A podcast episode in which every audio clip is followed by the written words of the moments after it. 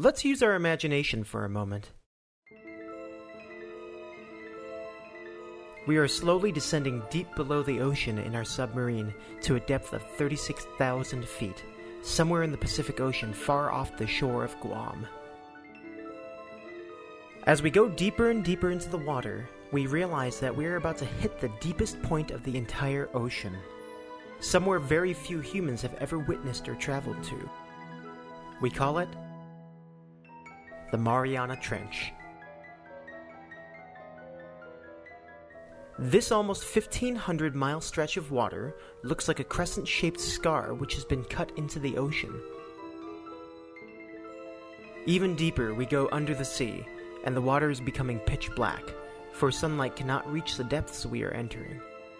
The temperature is becoming cold, nearly freezing, in fact, a mere degree or two away from being ice, and the pressure around us is becoming very uncomfortable as it reaches over 15,000 pounds per square inch. After hours of being lowered into the ocean, nearly seven miles below the surface, our submarine finally hits the bottom of the ocean floor. What will we find down in one of the most mysterious places on the entire planet?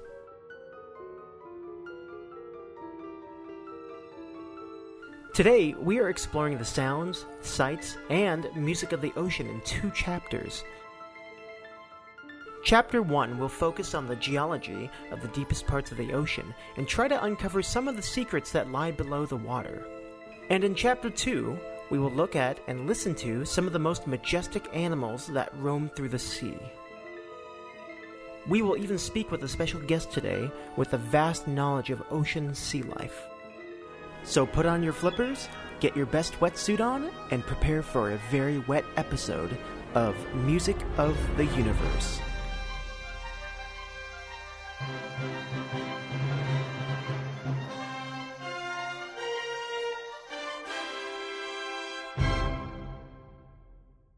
Chapter 1 The Deepest of the Deep.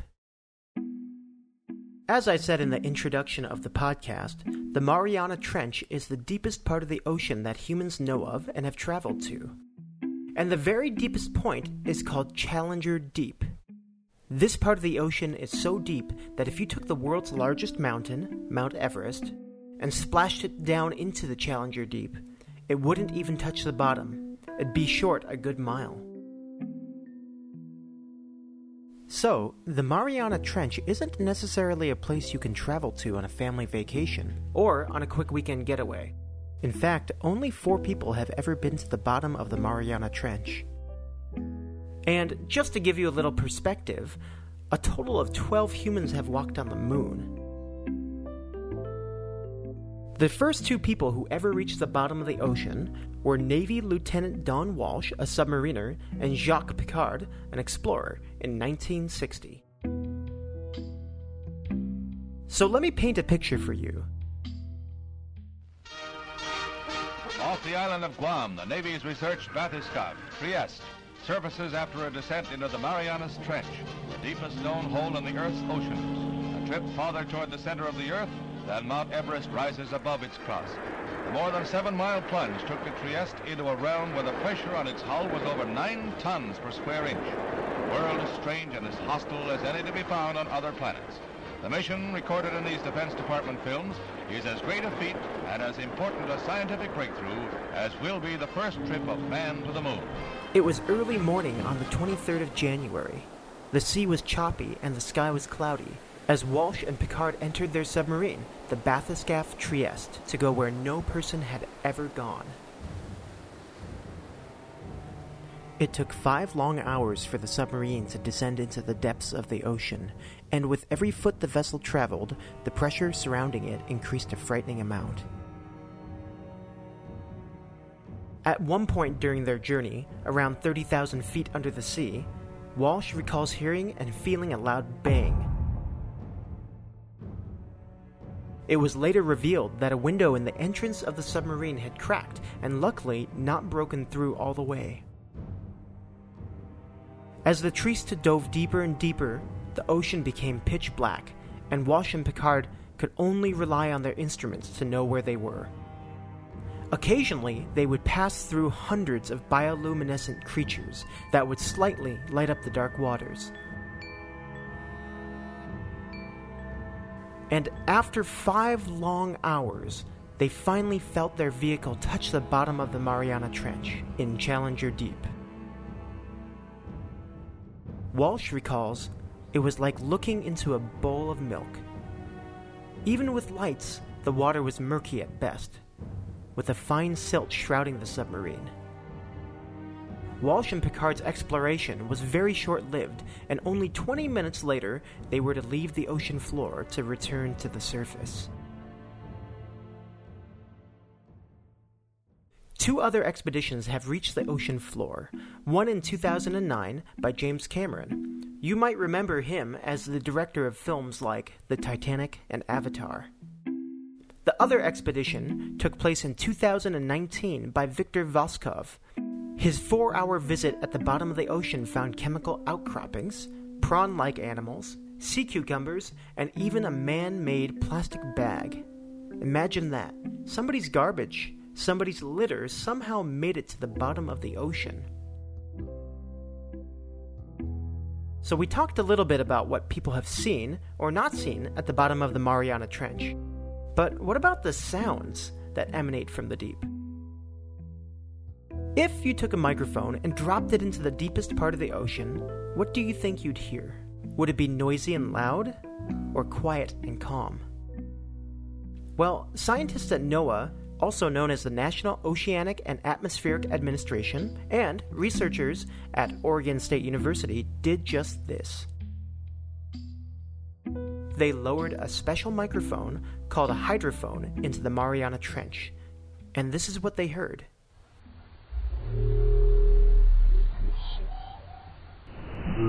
These are the songs of multiple whales in the ocean. This is the sound of a propeller from a boat. And this is a magnitude 5 earthquake. No matter the difficulty, humans keep striving to reach the most difficult places on Earth. It takes people like Victor Vescovo to be brave enough to venture into the deep unknown as humans keep exploring the ocean, I wonder what new creatures and what new sounds we'll discover.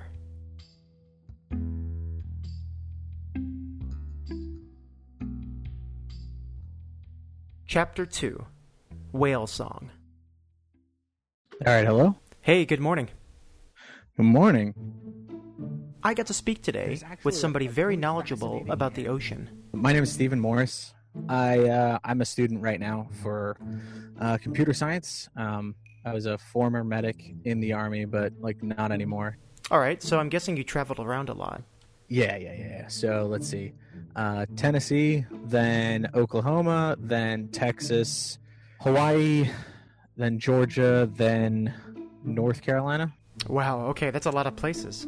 Um, tell me about Hawaii. I lived in Hawaii before I was stationed there for about six or seven years, um, give or take. My dad was stationed there twice. So, as far as uh, being well acquainted with uh, the ocean, like that was never really an issue. It was an issue for my parents because uh, they were very uh, scared because I was like a kid at the time. So, like, I was just like running into the ocean, whatever.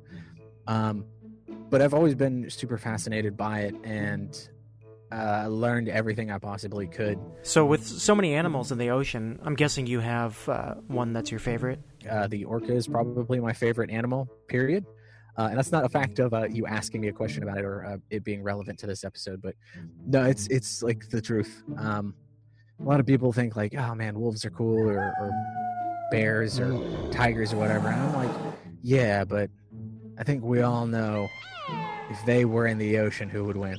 So why do you have such an interest in the orca? So orcas, um, oh man, this is, uh, so when it comes to um, whales, whales are, uh, and this is something that took me a really long time to understand the difference between uh, whales and fish.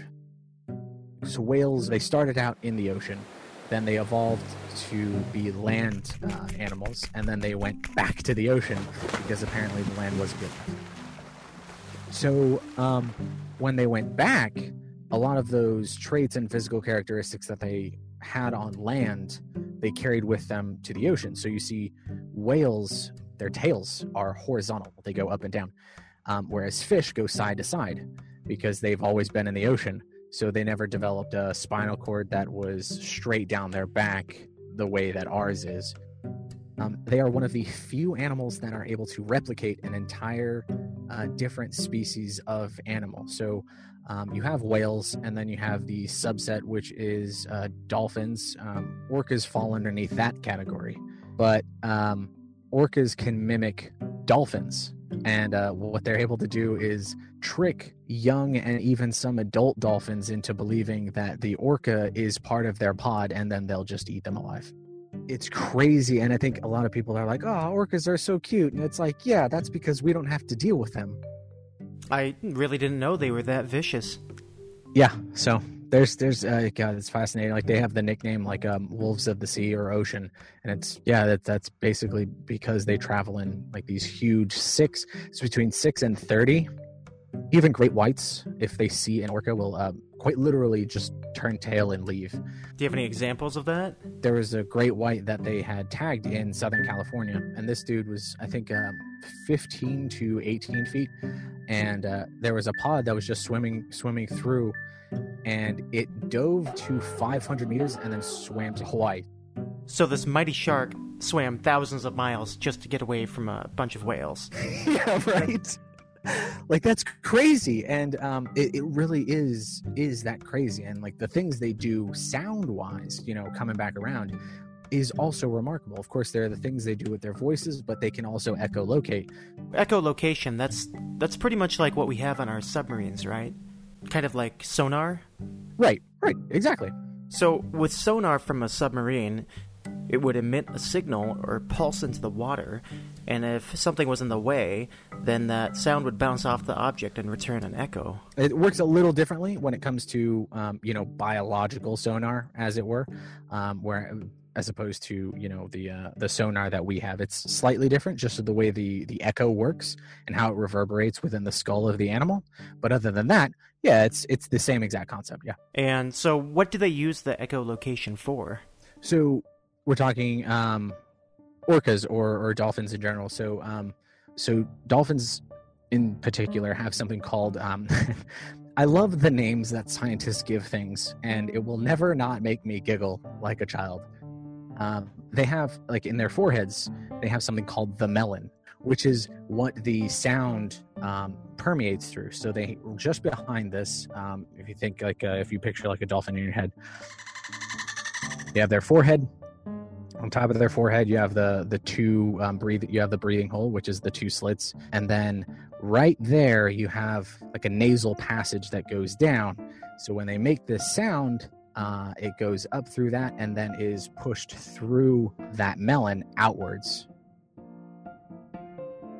So they're the sound waves that they make push out and then uh, come back, and they can tell distance, um, direction, speed, um, and size of whatever they're looking for. Um, so it can be used for uh, locating, uh, you know, family members, members, what have you, um, to also determining um, whether or not uh, what they're actually looking for is actually that. If it's a little farther off, because the beauty of using echolocation in the water as opposed to using it in the air is that water is uh, able to transmit sound four times faster than in air because of the density of the particles. So you can use echolocation for miles uh, to to track something down if you need to, and that is exactly what ends up happening. The ocean holds some amazing creatures that have developed a way to survive through sound, like echolocation. It's interesting to see that humans have developed their own technology that matches what nature does. With the ocean being so vast and much of it unexplored, I wonder what the future holds in the deepest depths of the sea. A huge thank you to my guest, Stephen Morris. You know, we can make like yawns or people sing, and like you also flex and contract your vocal cords. Like think of um, think of like a trumpet. Like that's that's more along the lines of what would happen with larger whales, whereas smaller whales are more like probably like a flute or like a I wanted to say Piccolo, but I'm I'm pretty sure that that is a Dragon Ball Z character. He has his own weekly podcast called Persuade You, where he tries to convince you to check something out that he's recommending. This past week, he had an episode about the Magic School Bus. You can find him at Persuade You on Twitter or Persuade Pod on Instagram and Facebook. Also, a special thanks to Blue Dot Sessions for their music, Balti, Dolly Pop, and Louver, and to Kevin MacLeod for his music, The Descent, Sneaky Adventure, Oppressive Gloom, and Aquarium. I hope you enjoyed the podcast this week, and once the beaches open up, I hope everybody gets a chance to visit the ocean.